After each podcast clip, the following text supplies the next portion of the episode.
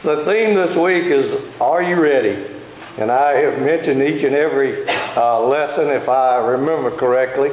You probably heard those words before you left the house. Someone says, are you ready? And you know where you were going. You know you had to get ready in order to uh, uh, come to services. Uh, I've heard, I heard someone last night as, as they were leaving, they said, are you ready? And I thought, yeah, that means we're ready to leave. Uh, appreciate you not leading any of your song leaders leading ready to suffer thus far. But that was the first lesson. I am ready to preach the gospel.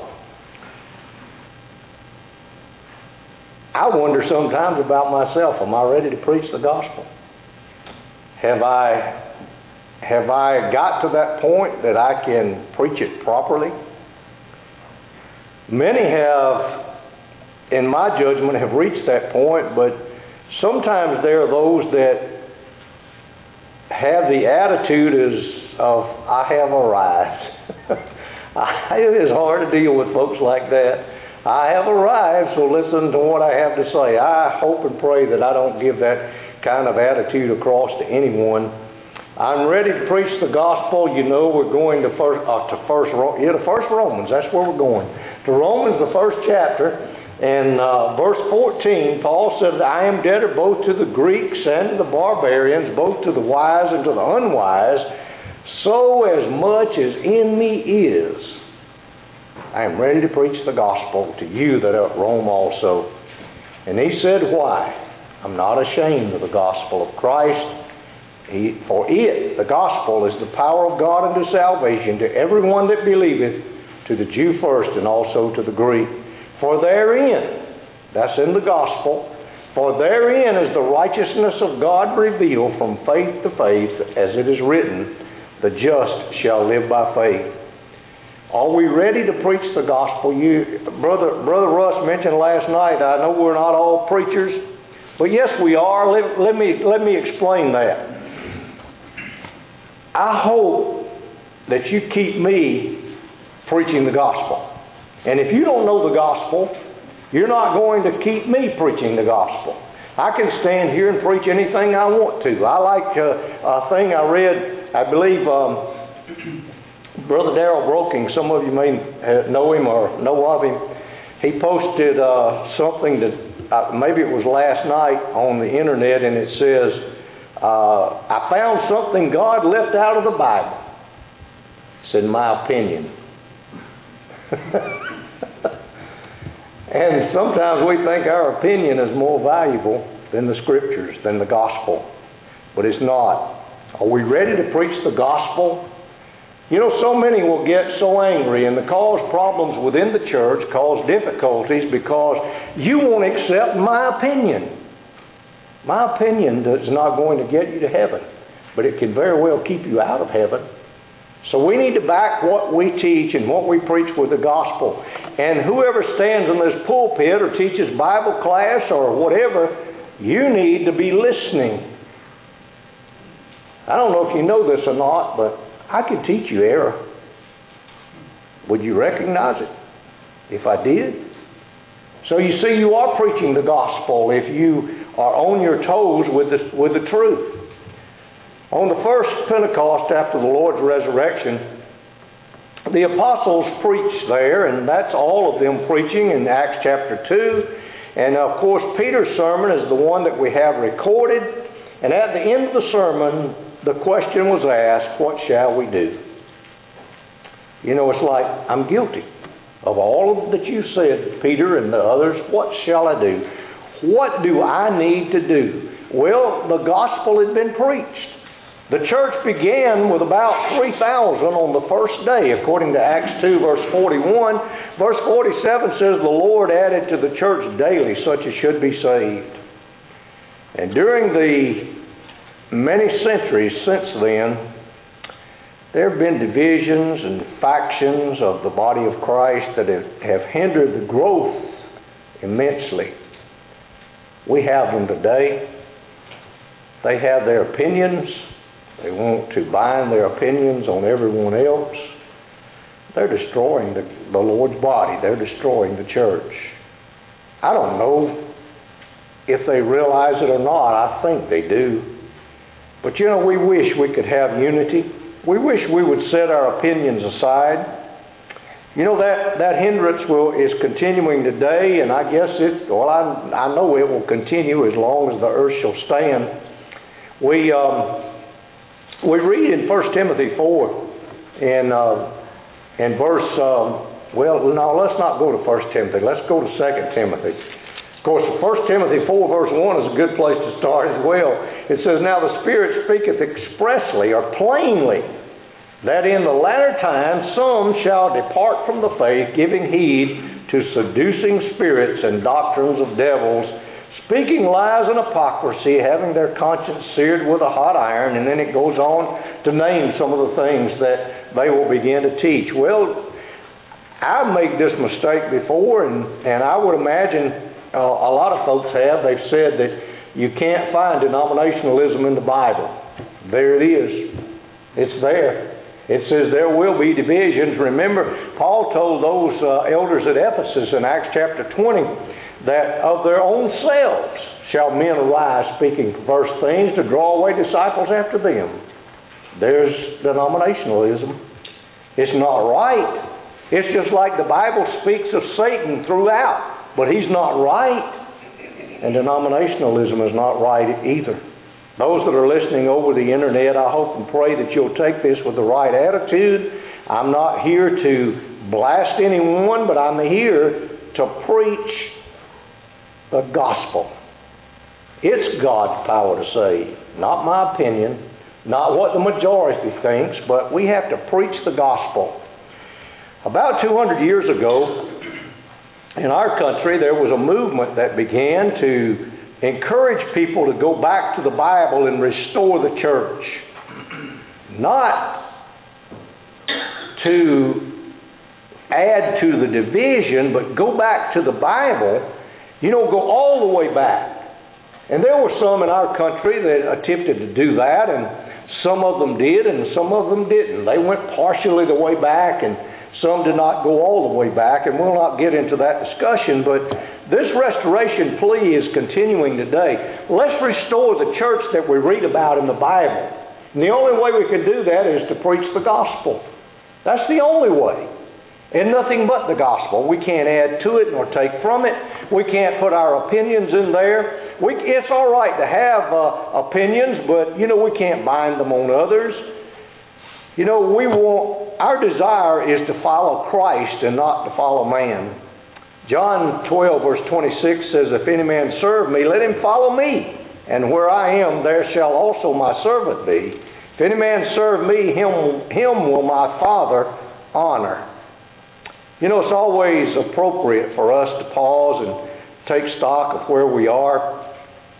We may be looking at the wrong thing many times, and sometimes we, we make decisions based on the, the wrong thing. Sometimes we don't get the the the uh, the complete or full story, and we make uh, uh, decisions based on that. I remember Brother Richard Curry used to always tell us, "Boy, don't make a decision on a blue day." I didn't heed that information or heed that uh, advice very much along the way, but. You know, you'll think about it. Think about it tomorrow. Think about it next week. Don't make a decision on a blue day when everything is wrong. And so we need to stop and uh, stop each and every day and take stock of where we are as individuals. Where are we as the church? You know, we begin with a scripture that Jesus spoke while he was upon earth. He said in Luke eighteen, verse eight, "I tell you that he will avenge them speedily, and nevertheless, when the Son of Man cometh, shall he find faith on earth?" Jesus is basically asking this question. I'm establishing the church in, in this generation, and, and will it survive until I return? Well, yes, it will. There's no doubt about it. You can even go back to the book of Daniel when it prophesied the church in Daniel two forty-four, and it says that, that uh, the, the and, and of course that's a, a whole lengthy study. That would take up my time, but go to Daniel two forty-four and its interpretation of the dream of Nebuchadnezzar, And it says in, in verse forty-four, "In the days of these kings shall the God of heaven set up a kingdom which shall never be destroyed." Now that's encouraging, isn't it? Matthew sixteen, verses thirteen through eighteen, there were those that um, uh, were saying this, that, and the other, and Jesus uh, asked the question. He says, "Who do men say that I, the Son of Man, am?" And of course, the answer was, well, some say that you're Elias and, or Jeremiah or one of the prophets. And he asked the, his disciples, his apostles, "But whom say ye that I am?" Simon Peter answered and said, "Thou art the Christ, the Son of the living God."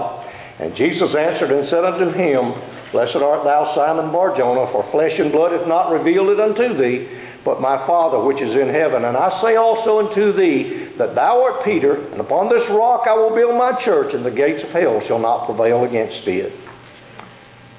The church will be here when the Lord returns.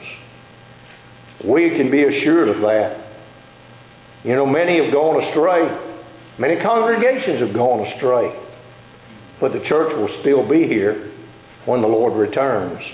On many occasions, we've probably stood in respect at funerals, and we've heard the words of First Thessalonians four, sixteen and seventeen.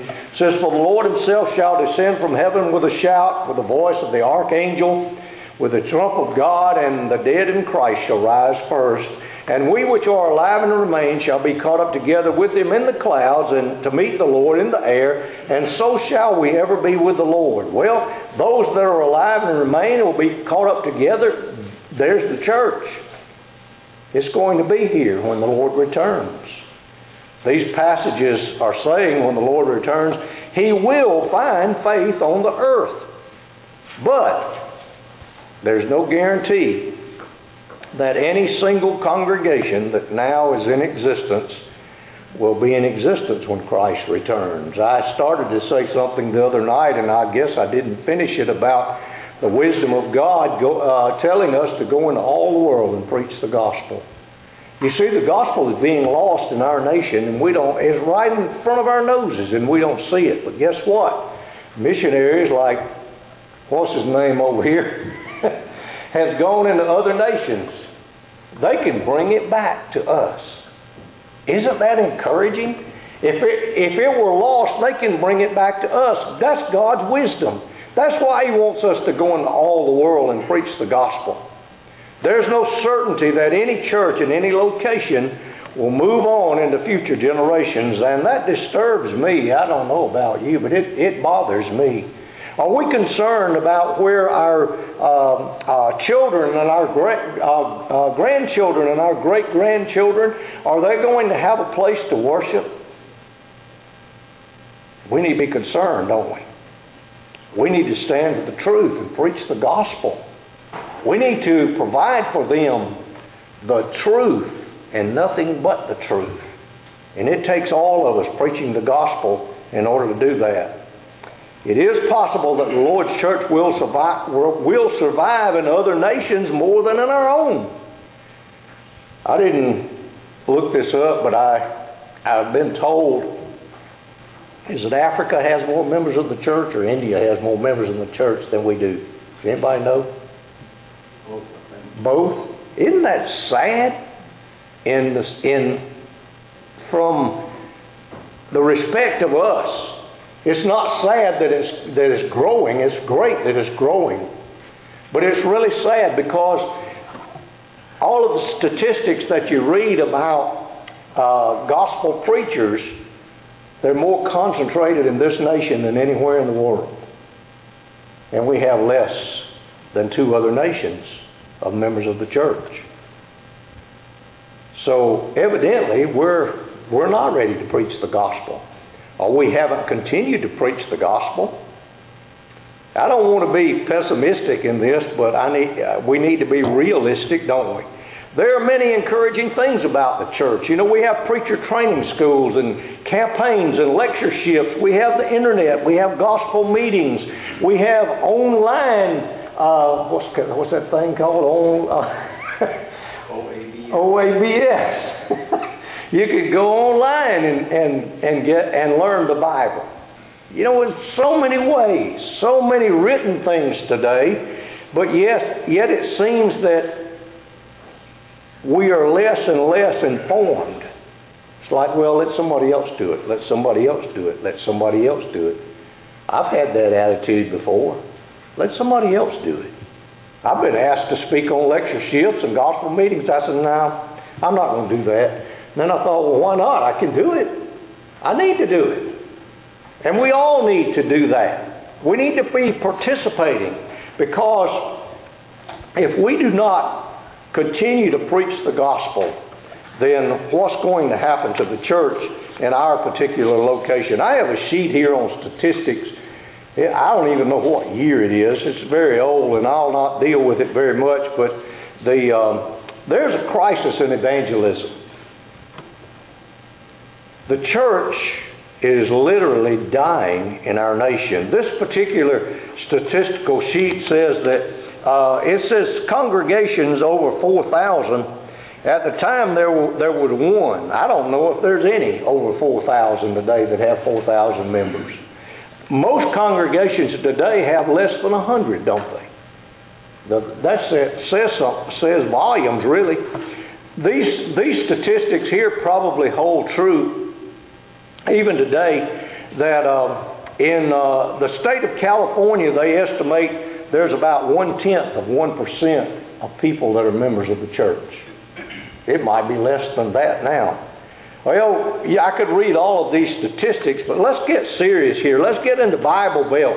What about Memphis, Tennessee? There's churches everywhere. I think there's probably eighty congregations in Memphis and the surrounding area, or the metropolitan area. Two and a half percent are members of the church.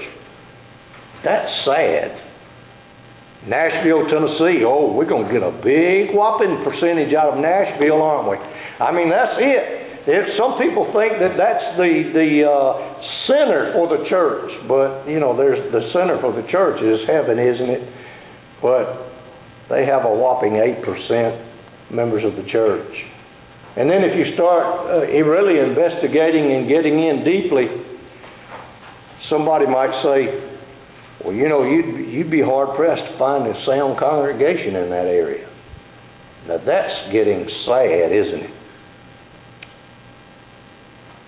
In nineteen seventy-six, it was estimated the church had, in the United States had about, had about two and a half million members. In two thousand three is the last statistic that I have. Less than half of the, the two and a half million here in the United States. Yes, there's a crisis in evangelism. There's a crisis of growth and the and, and or the lack of growth. We have our marching orders. They're no different than they've ever been. Matthew nine, thirty-six through thirty-eight, Jesus saw the multitudes. He was moved with compassion on them because they fainted and were scattered abroad as sheep having no shepherd. That's the way the church is today. How many congregations do you know of that have elders? How many congregations that are sound that you know of that have elders?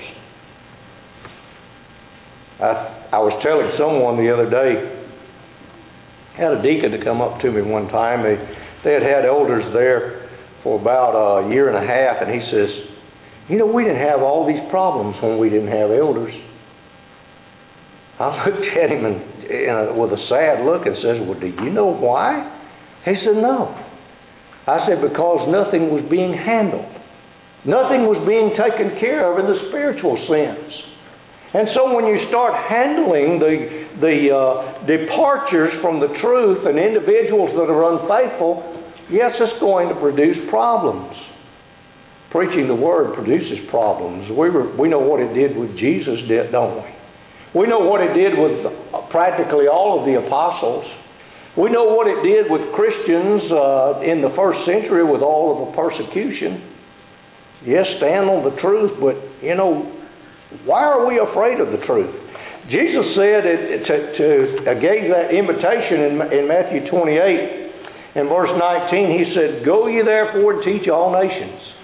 Well, somebody else can do that. No, you know, each of us needs to do that. Mark sixteen, verse fifteen, he said to go into all the world, Preach the gospel to every creature, to everyone, everybody. You know, we uh, I heard someone say that you go to Walmart and there's two lines open and it's backed up and everybody's furious and so on and so forth. He says, uh, they said, uh, why don't you just say to the person that's frustrated, you're going to talk about something anyway, say, where do you attend services? Where do you go to worship? It doesn't matter what they say. You'd say, well, you could still say, well, that's good. Well, you know, I attend so-and-so. Why don't you come worship with me sometimes? I'd, we'd be glad to have you. They think, wow, never had anyone to ask me that. Let me tell you what happened to me one time. I was on working on the golf course, and I was running that big old machinery down through there and had to stop, you know, because some players came up. And just as soon as I stopped, I noticed out of the corner of my eye a golf cart flying up beside me. And he go out, guy flew up beside me, stopped his golf cart. He says, do you know that Jesus loves you? I was shocked. I'd never had anyone to ask me that. He was not a member of the church, but you know, there are ways that we can evangelize today. You know, just because we don't jump on someone because of their beliefs right at the beginning doesn't mean that we're we're compromising. Do you attend services? Yes. Do you attend all the time? Yeah. Well, that's great. You know, we live in a day and time that people are not really interested in religion. It's good to run into someone that is interested in religion today.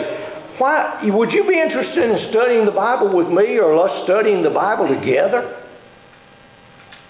They'd be shocked at first. They think, nobody's ever asked me that. You know, after nearly, nearly two thousand years since the church began, nearly two hundred years since the plea was to let's go back to the Bible, we've not accomplished the job, have we not? And I believe the reason is because I don't think we, and of course evangelism is the part, uh, uh, part of it, but it's because we're not preaching the gospel. We're not ready to preach. Christ prayed in John seventeen. You know, people always talk about, do you pray the Lord's Prayer? And they never mention John seventeen. Now that's the Lord's Prayer in John seventeen. He said, neither pray I for these alone, but for them also which uh, shall believe on me through their word, that they all may be one. How many is one? It's one. It's not two. It's not a thousand different religious groups. It's one. He says, as, as one as thou, Father, art in me, and I in thee, that they also may be one in us, that the world may believe that thou hast sent me. Division, religiously, sends a signal out there that I don't want to have anything to do with religion. You ever heard anyone say, well, I don't know which church is right? And it's really sad today, there even, people are even saying now, I don't know which Bible is right. Because all of the garbage that is out there in the translations, N I V being the top of the list, that not even a good commentary, but people carry it as the Bible. It's It's chock full of error. And if you want a tract on that, I'm sure we can get you a copy of that if you'll read it and study it and be honest with yourself. But Jesus' prayer was that they all may be one, as thou, Father, art in me and I in thee, that they may be one in us. That's our plea today. We want everyone to be united. The only way you can be united is on the Scriptures, preaching the gospel. Am I ready to preach the gospel? D- division obviously is not pleasing to the Lord, but the church itself has divided and redivided over and over again. In Matthew twelve twenty-five, Jesus knew their thoughts and said unto them, every kingdom divided against itself is brought to desolation, and every city or house divided against itself shall not stand. And boy, we need to learn this lesson in Galatians five fifteen in the church today. But if you bite and devour one another, take heed that you be not consumed one of another. We are destroying ourselves. You know, the forces without will never destroy the church. But we in the church are destroying ourselves because we're not preaching the gospel. We're not preaching what folks want to hear. Well, I, I'm not anyway. But some are. And it creates division. We must learn to get along on matters of opinion. You know, I have opinions. Try to keep them to myself. But, but uh, I've said before that it's okay for everyone in the congregation to have an opinion except the preacher. He better not have an opinion. And if his if he does have an opinion, it better be like everybody else's. And of course, that's impossible, isn't it? The world's watching us. John thirteen thirty-five says, "By this shall all men know that ye are my disciples, if ye have love one for another." I see people, especially through the uh, internet today, members of the church, they just jump all over one another. They spread their garbage and their dirty laundry out there to, for everyone to see. And so, are we showing love one to another by doing that? Denominational views must be thrown out. And we must take only the Bible. Remember Second Timothy four two, preach the word.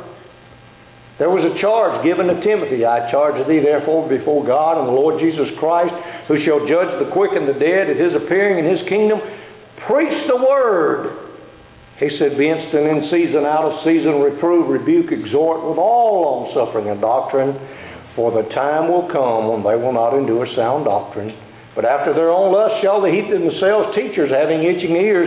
They shall turn away their ears from the truth, and shall be turned unto fables." And that's exactly what is happening today. And so Paul's encouragement to Timothy was, preach the word, preach the gospel.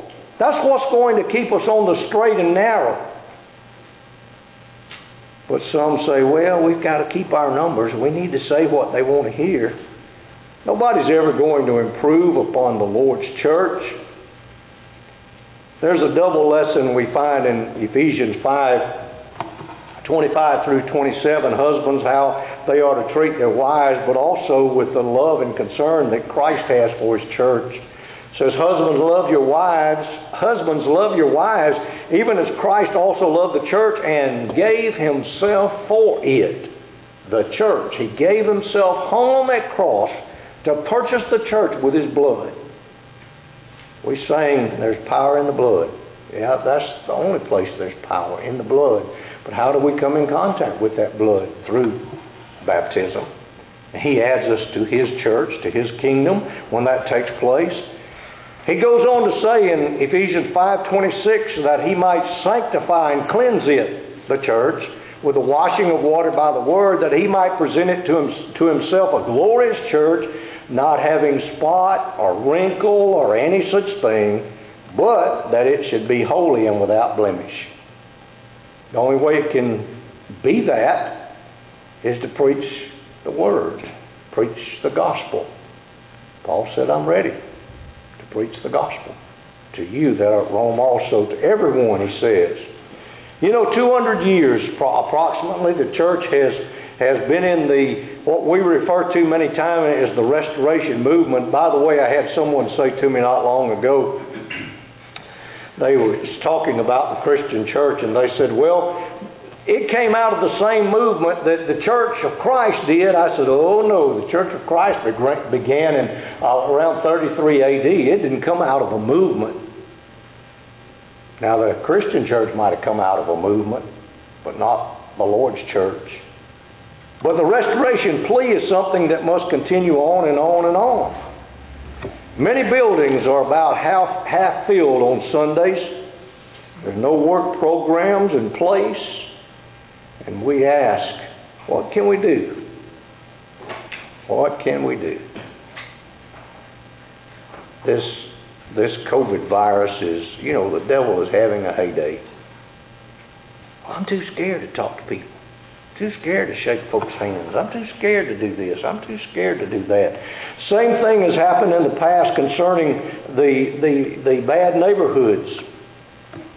I remember one occasion, uh, you might have been in school then, uh, Paul. I don't think you came to Pike Road to knock doors, did you?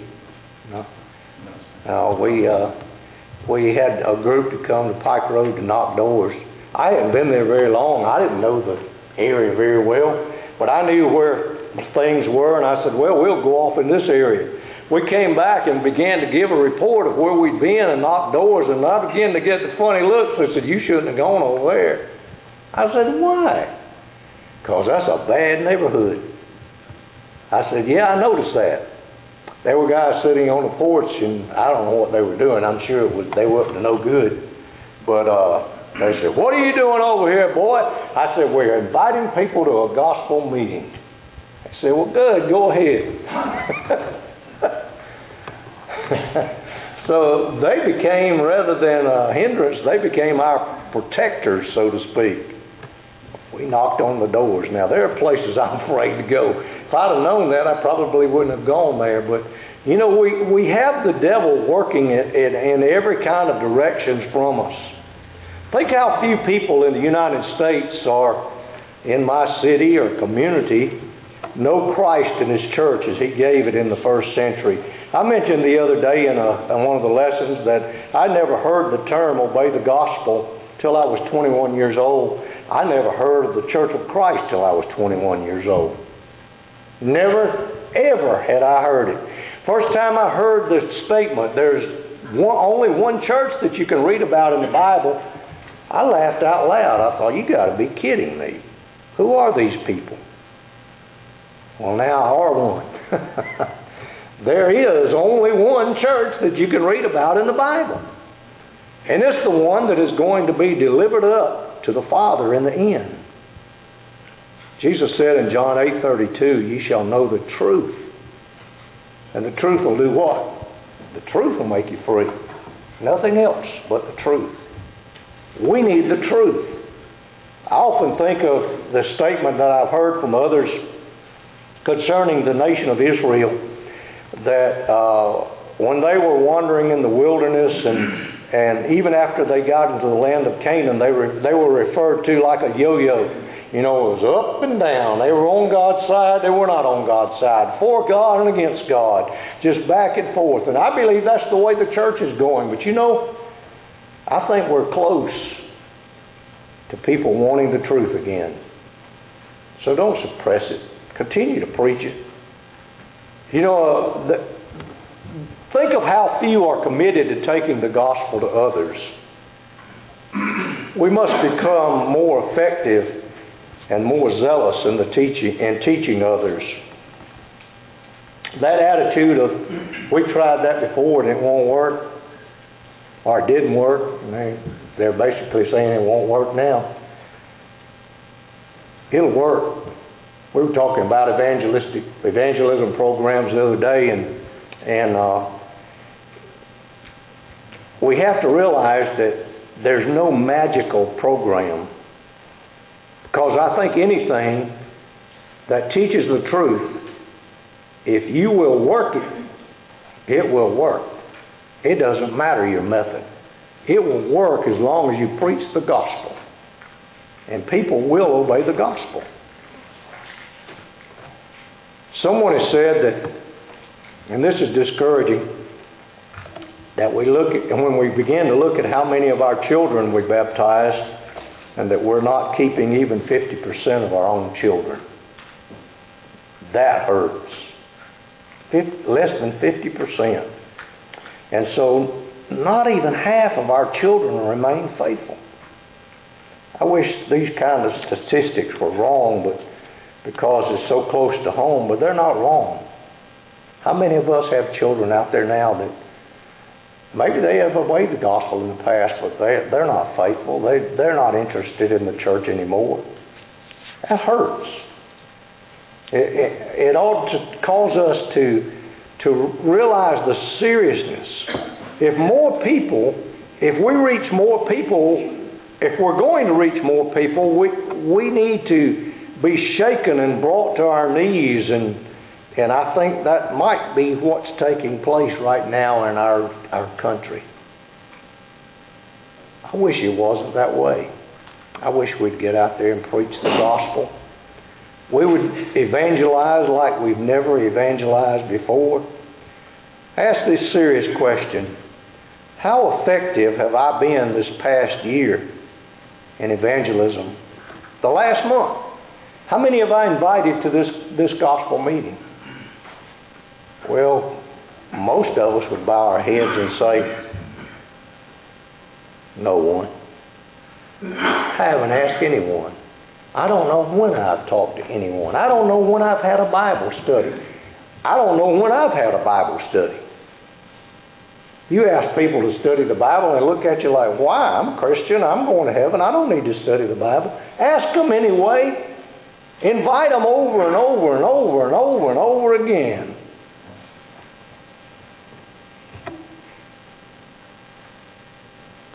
How dedicated am I as a leader? Do I want to be a leader? You know, we need to start raising our, our young boys to grow up and want to be elders in the Lord's church and preachers of the gospel. So many today can tell you the statistics of, of uh, baseball players and football players and golfers and basketball, and they can name everybody on a team, and you ask them, well, who were the twelve apostles? The who?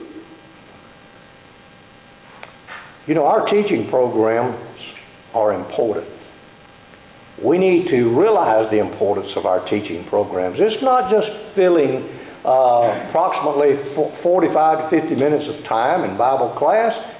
It's to get those children to learn, to learn to love the Lord's church, to learn to stand up and preach the Word. But the last question I want to ask, am I ready to preach the gospel, preach the Word? We need more and more folks. And again, let me say, you might not be a preacher that stands here in the pulpit like this, but you can make sure that I preach what I'm supposed to preach, and you can call me out if I don't. And that'll make me get on my toes or get out of the pulpit, one or the other. And that's, we don't need folks in the pulpit that won't straighten up. If you're not a Christian, you can obey the gospel tonight through faith, repenting of your sins, confessing His name before Jesus, as uh, Jesus Christ as the Son of God, be baptized to wash away your sins. That's what Acts twenty-two sixteen says. And rise to walk that new life. Be faithful to Him. If the Lord should come tonight, would He find you faithful to Him? If you've wandered away, if you need to respond to the invitation in any way, come as together we stand and sing.